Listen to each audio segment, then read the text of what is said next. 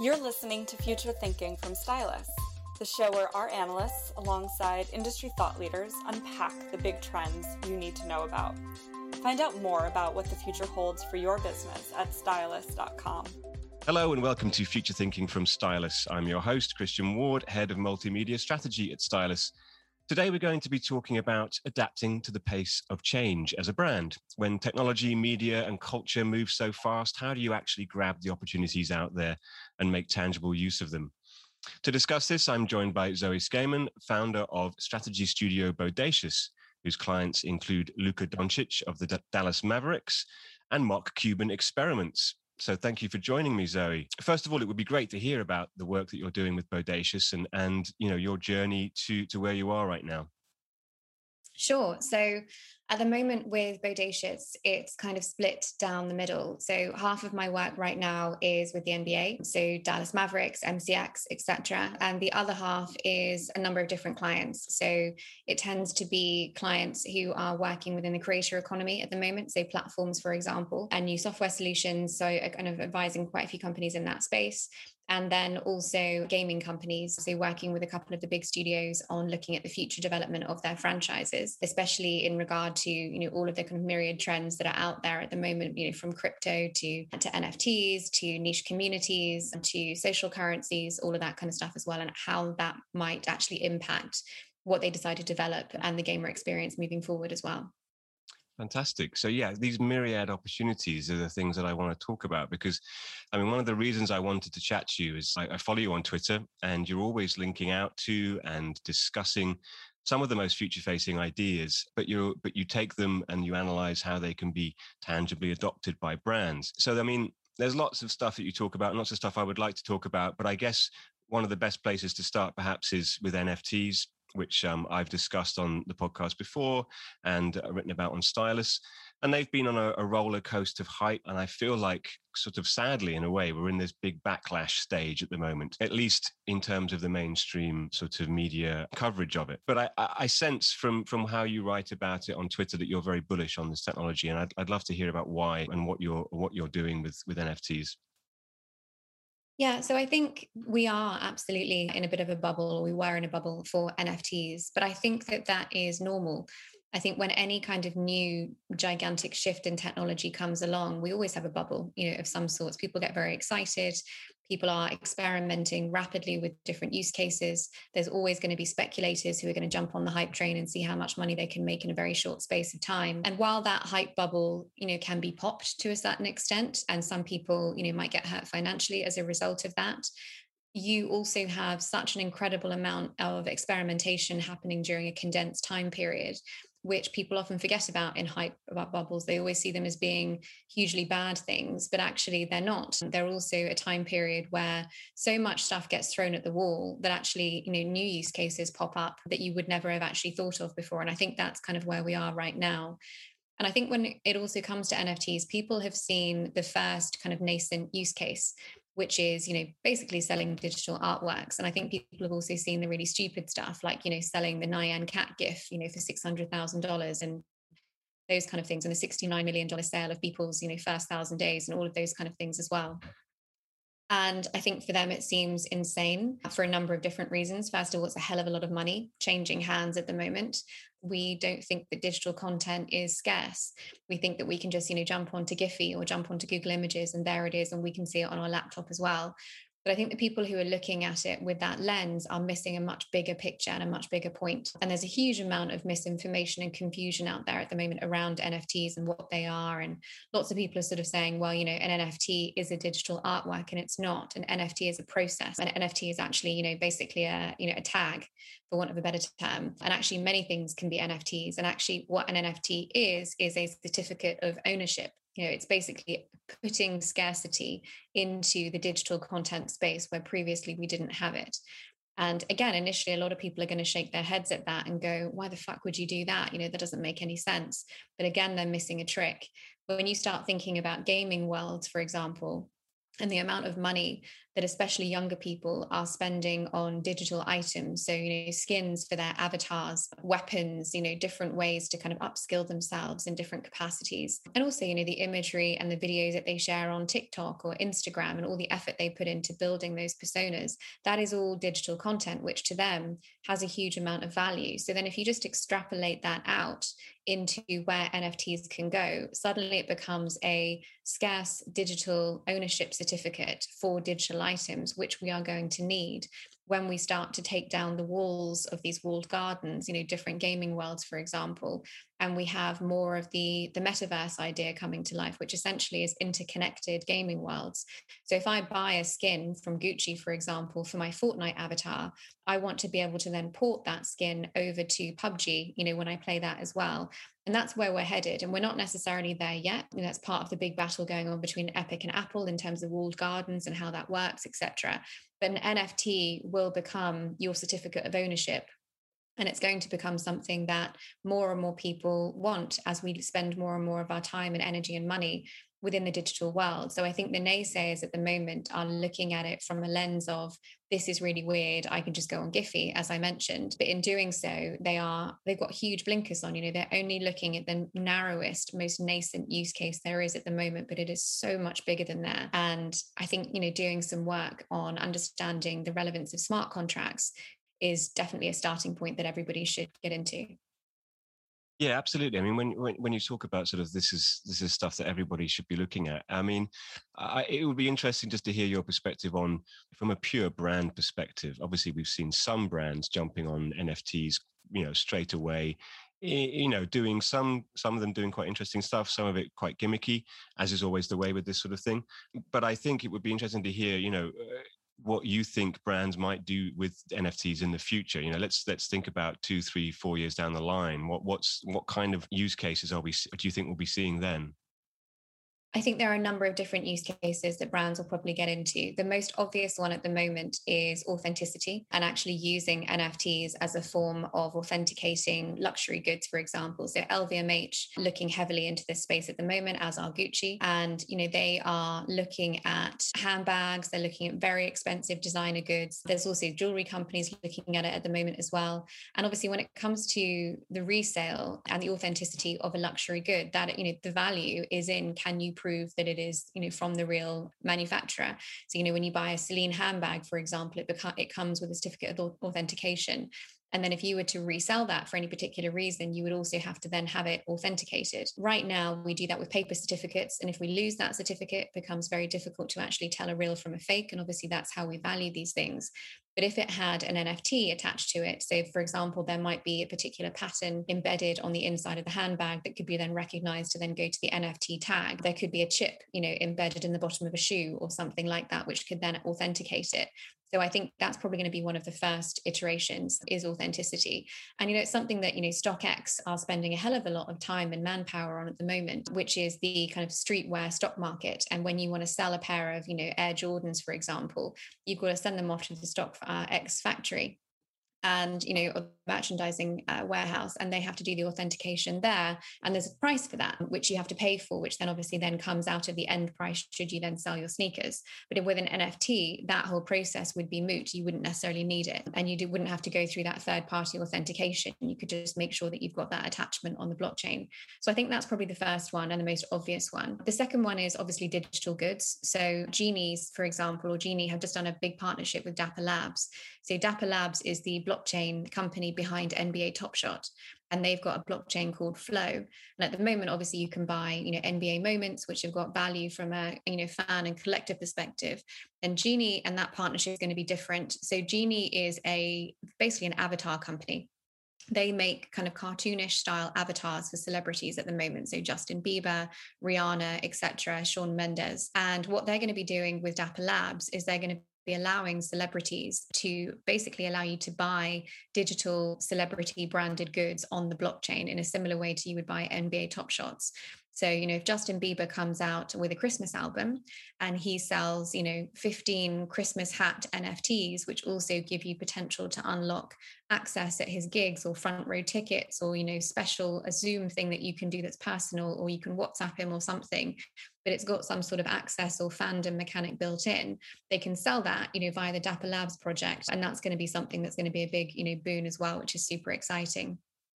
Then you've also got, you know, the ability for fans to kind of earn equity in a way. So, you know, if, for example, you've got a makeup brand, let's call it Glossier, and Glossier decide that they want to allow their Glossier closer community input on the future of their products and services and packaging, etc. They want to give them equity of some kind.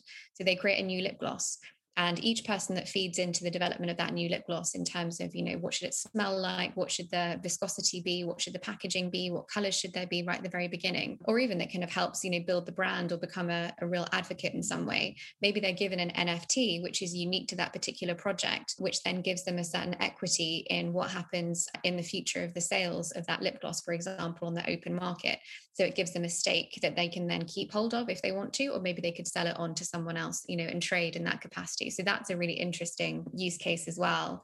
And then you've got the really creative ones, which I think, to be honest, we're we're yet to see. But Nike filed a patent in 2019 called Crypto Kicks, which I think is fascinating. So essentially, each new sneaker that they bring out will have an NFT accompaniment, and that NFT accompaniment could be a piece of art, for example. So it's a digital representation of the sneaker that you get not only as a certificate of authenticity, but also an art piece in its own right. And it might have lots of graphics around it, so it's not just kind of plain and boring. It might be moving, it might have music, whatever it is. And what they did is they've also patented this idea of crypto kicks breeding with one another, which is based on crypto kitties, which is one of the first projects that Dapper Labs did. And the idea is if you have an NFT of an Air Jordan and I have an NFT of a Dunk, for example, we can actually then find a way to breed those two NFTs together. And then we can actually own a third NFT, which is a kind of breed of the two of those things together and only you and I who own those NFTs can then go into a Nike store and we can get that unique shoe made purely for us, which is just so exciting in terms of, you know, the creative opportunities and all of that kind of bits and pieces as well. And I think those are some of the use cases. I think if I sat here for long enough, I'd probably bore you to death with about 20 others. But I just think it's such an exciting space. And when you start to think about all of those different ways that smart contracts can unlock new forms of creativity and commerce and community and all of those different aspects, it's just a no-brainer you know to really start digging into it and start thinking about the possibilities Fantastic. Yeah. I mean, really, really interesting stuff. I mean, I feel, yeah, I feel like we could talk about that for, forever, but I, I, there are a couple of other things I'd love to get your, your thoughts on. One of the most interesting and fast moving sort of trends at the moment is is is that of the creator economy. I mean, I I sort of hesitate to call it a trend because it, it is sort of underpinning everything at the moment. But I guess what I feel is it's sort of exploding. This idea of being able through various platforms, through technology, through sort of community building, to be able now for uh, creators to to build individual brands and powerful niches around personal passions obviously nfts in some respects is they they are enabling this especially for artists at the moment Um, but i think we're seeing it everywhere with newsletters on substack and so on onlyfans and patreon and all these other sort of platforms that are enabling this ability for, for individuals to create their own personal brands. So i think you know i'd love to talk to you a little bit about this because i write a lot about it on stylus from brand perspective. And sometimes it can seem a little bit tricky for for brands to figure out how to how to engage with this creator economy because in some respects you know it's about people doing their own thing and creating their own businesses. So do you talk to your clients about the creative economy and how they can engage Yes, I do. And I think, again, there's so many different use cases here. Probably one of the ones that I would get more excited by, or actually, there's a couple of brands, to be honest, that do it really well. There's Lego, there's Peloton, there's Adidas, and there is also one that's completely slipped my mind Food 52. And I think what's interesting about each of those brands and what they're looking at at the moment is they are opening themselves up, first and foremost, to the input of creators and understanding that, you know, they are very good at what they do in terms of, you know, whatever creative output they have that's obviously relevant for the brand. They've also managed to kind of build potentially products and services and especially an audience of their own. So they can't be used as kind of influencer marketers who basically you can say, you know, can you flog this shoe and make sure you say this line and make sure that you make the logo bigger and can you then send it out to your audience and hope for the best? That's not the way to work with them at all. And instead, I think the way to work with them is to bring them in and to, you know, really reward them for their creativity. And so, one example of that with Lego is they've set up a website called Lego World Builder, which is essentially an IP generation tool from creators who are writers. And you know, they were inspired by the Wattpad model, which is a fan fiction website where people were going and just kind of writing, you know, fan fiction about anything really in any genre. And they noticed that a lot of people were writing about Lego characters or they were creating kind of Lego world based stories. And they were like, shit, you know, this IP is being created somewhere else and we don't own it. So they've created a World Builder to allow people to write stories in the Lego universe or to create a kind of, you know, offshoot of the Lego universe.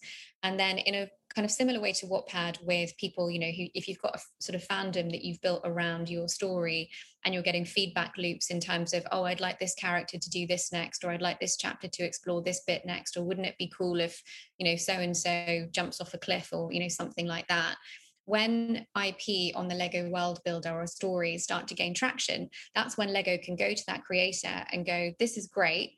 We would like to essentially buy this and turn it into a new character or a TV series or a movie or an action figure, and we will give you an equity stake in it.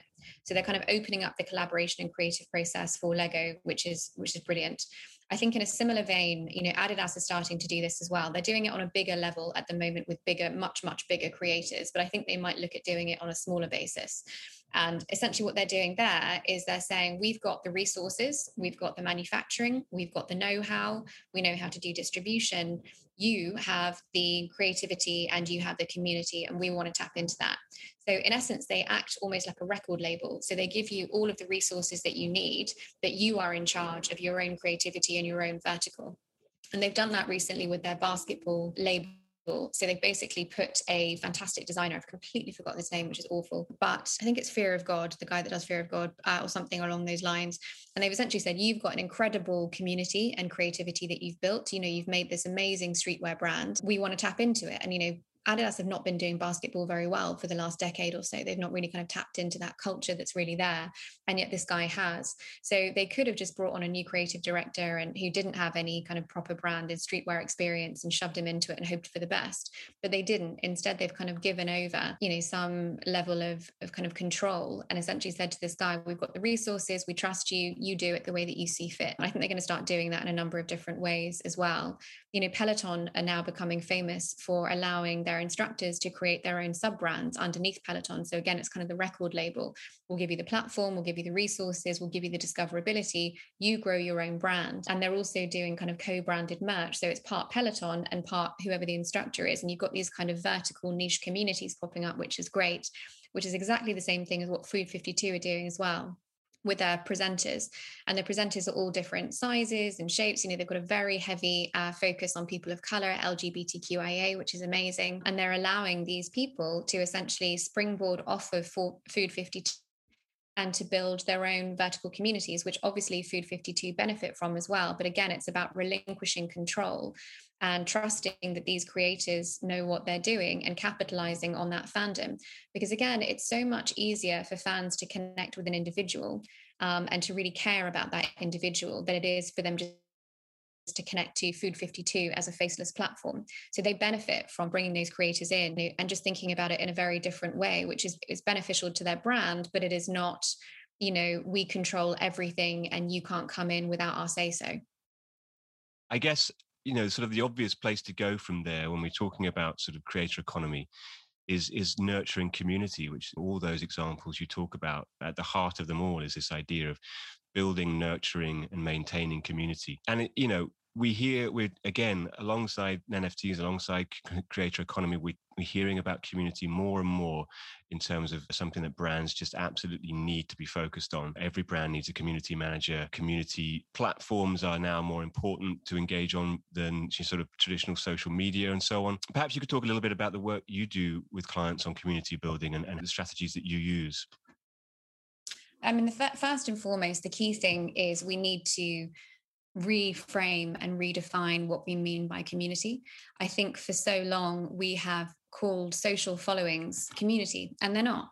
You know it's still a very much uh, passive one way communication system. When you put something out on instagram you are essentially still using it as a broadcast channel and you're not necessarily looking at ways to encourage peer-to-peer interaction. That's what a true community is. It's not brand to fan it's fan to fan. And i think there's there's so many benefits to getting that right not least of which you know the difficulty with the creator economy and, and also with brands as well as we turn ourselves into these relentless content factories and it's fucking exhausting having to you know spin stuff out all the time.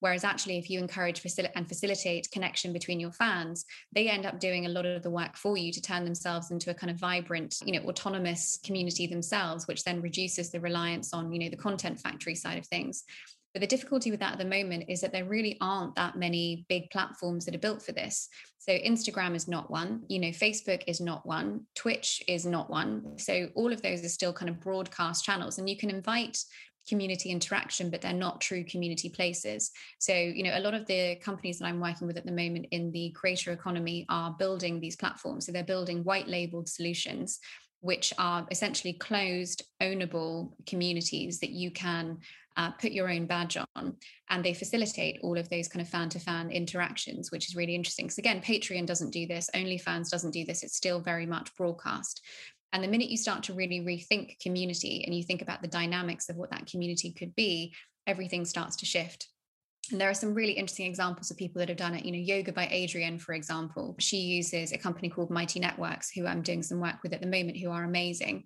And I think they're probably one of the most comprehensive white labeled solutions that I've ever come across and always incredibly forward thinking. You know, TED do uh, use them as well. So basically, you know, TED conference. And, you know, there's, there's a bunch of other kind of celebrities and brands who use them. And it really does change you know the way you think about interacting with you know fans and, and sort of community members in such a way that the value is something that you create alongside them and that they create with each other as opposed to the way that we tend to view social followings which is very extractive which is you know what can we get out of you? How many shares can we get? How many likes can we get? How many comments can we get? How many views can we get? You're not really thinking about what value you're creating for them. You're still thinking about it as a broadcast media so i think that is first of all you know the big redefinition of what a community is is really really important and then I think you know the Web3 stuff is is going to get really interesting very very quickly. I think it's probably early days or too early for the vast majority of brands to get involved because they haven't even got their shit together on basic community dynamics yet. But when they do, that's when you can start thinking about things like community currencies and equity stakes and you know NFTs. And essentially, you know what Web3 is is it's an ownership and economic layer which we are now building over the top of the internet. So if you start thinking about, you know, Web one was all about informational links. So, you know, Google search engines, discoverability of, you know, information and websites. Web two was all about social links. So, you know, Facebooks, etc., likes, comments, shares, you know, social clout, etc. And now Web3 is about this new economic layer. So being able to create value, share value, earn value, and you know, making sure you've actually got kind of monetary kickback for that kind of stuff as well. And not just on a, you know, traditional sort of trader perspective or because you work for a bank or something like that, not traditional money or traditional forms of, of kind of finance, but actually really democratizing what value is and what we recognize as value and that's why cryptocurrencies are taking off at the moment because we're starting to open up our definition of what constitutes value, what can be traded. And that's why, you know, Dogecoin went nuts. That's why Ethereum's gone nuts as well. And people, again, who are not in that space, they don't understand it. And they think that, you know, fiat currencies like, you know, the pound or the dollar or something like that have always been there and are like the ultimate barometers of financial value. But that's not true. We are collectively imagining that and it doesn't need to be that way. And i think actually when you start unraveling that in people's heads they get really scared um, about what the possibilities could be. But actually i think you should get really excited. And so i think that's where community will ultimately go. And actually you know if, again if you want a very futuristic version of it have a look at daos which are decentralized autonomous organizations. And they're popping up all over the place in the crypto community. And essentially they're collectives of individuals who come together with no head so they're headless you know they basically are run by committee run by community and they earn currency you know amongst one another. So the currency could be earned by financial buy-in for example.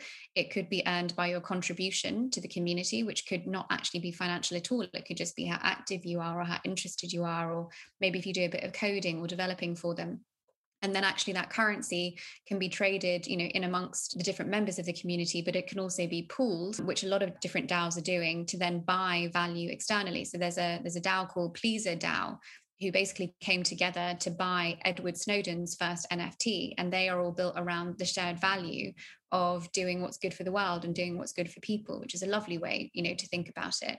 And what's super interesting is also the market caps of these DAOs are insane. Like if you have a look at the whale DAO, you know, it, it's worth so much money. It's it's bonkers, and it's only been around, you know, for a couple of years and really ramped up over the last six to twelve months. And again, I think it's just something that we need to start taking seriously. And it's not that niche really it's not just in the crypto bubble it's really starting to come out of there now and i think you know when we think about brand communities and, and what the future could be you know what if a brand had a dao where they actually allowed a certain portion of money for example to go into a community? And then the community decides you know what to do in terms of product development and design and they basically design for themselves using the brand's assets. And i'd love to see a brand brave enough you know to actually start to look at that. But to be totally honest i think we're probably at least you know 3 to 5 years out from anyone trying that at the end of every episode i do ask three quick fire questions the first one is what's the best business advice you've ever been given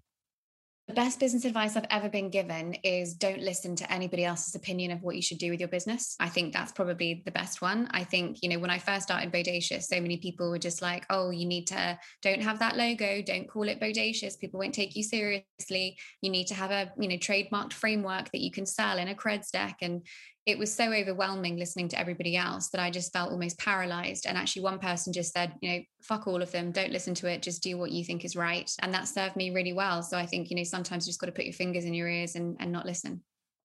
Brilliant. The second question is what's a consumer problem or challenge you don't think has been successfully solved yet? I think value, a real proper value creation for for consumers, you know, for communities. I think we ask so much of them. We just expect them to give freely, you know, for social clout or because they feel a bit special. And I think, again, with this Web3 that's rising, we need to realize that, you know, fandom or being a part of a brand community or something like that, or, you know, being a very interested consumer, soon that emotional, intangible feeling is not going to be enough we are still we're going to need to actually recognize them with tangible rewards and tangible feedback. So it's going to have to be a mix of social clout but also you know actual value creation as well that they can use. And i think they're being trained on that at the moment from a creator economy perspective in terms of you know new monetization social currencies that kind of stuff and the creator economy fast tracking all of those things because it's in their interest to do so. They want to make money. But actually, what we're realizing now is that's going to be training a whole new cohort of consumers and younger people who are then going to start turning around to the brands and going, why don't I get this from you? So I think that is that is something we really need to think about is real value creation. I think the relationship to date has been extractive and we need to reframe it. Brilliant. And finally, which individuals or brands do you look to for inspiration in your work? God, so many. I think at the moment I'm following a lot of Web3 people and new thinkers in that space. So Jesse Walden, Jarrod Dicker, obviously Matthew Ball is incredible in the entertainment space as well as individuals. I love Sari Azout and all of her thinking on actually looking at how we could use the internet differently, which I think is just really, really fascinating. But again, totally, you know, left of field from maybe how other people might see it. And then I think brands, you know, just the ones that I've mentioned that are kind of doing really interesting things and really kind of pushing the boundaries. So the likes of the, you know, the Adidas's, Nike with NBG, you know, their kind of TikTok commerce, you know, creator platform experiment that's being run by Michelle Goad over there, who heads up their Gen Z innovation. Lego, I think, are just brilliant. I think Peloton are being really interesting. Food 52, as I mentioned, I've got a crush on. So I think all of those brands that are really kind of pushing the boundaries and and yeah, trying to do things differently. And obviously also the NBA, which I think as a sports league is is light years ahead of everybody else. I loved obviously, you know, everything they've done with Top Shot, I think is just absolutely genius. They're going to be doing the same thing with WNBA. I loved Dapper Labs, obviously, as a result and I'm following what they're going to be doing, especially with Genie. And I think another one that I'm kind of super interested in following at the moment is RTFKT, who are just going from strength to strength in terms of looking at, you know, the value of virtual sneakers. They're almost becoming the supreme of you know virtual fashion and really creating um, their own kind of community and fandom around it as well so yeah i think it's pretty much you know it's quite a widespread but yeah there's there's so much inspiration out there if you know where to look Wow, that's brilliant. I mean, so much inspiration right here. I think I, I certainly feel very inspired, and I hope uh, anyone listening does too. I'd like to thank my guest, Zoe Scaman, and thank you for listening. I hope you enjoyed this episode, and we'd love to hear your feedback. On Twitter, we're at stylus underscore live, and I'm at Christian Ward.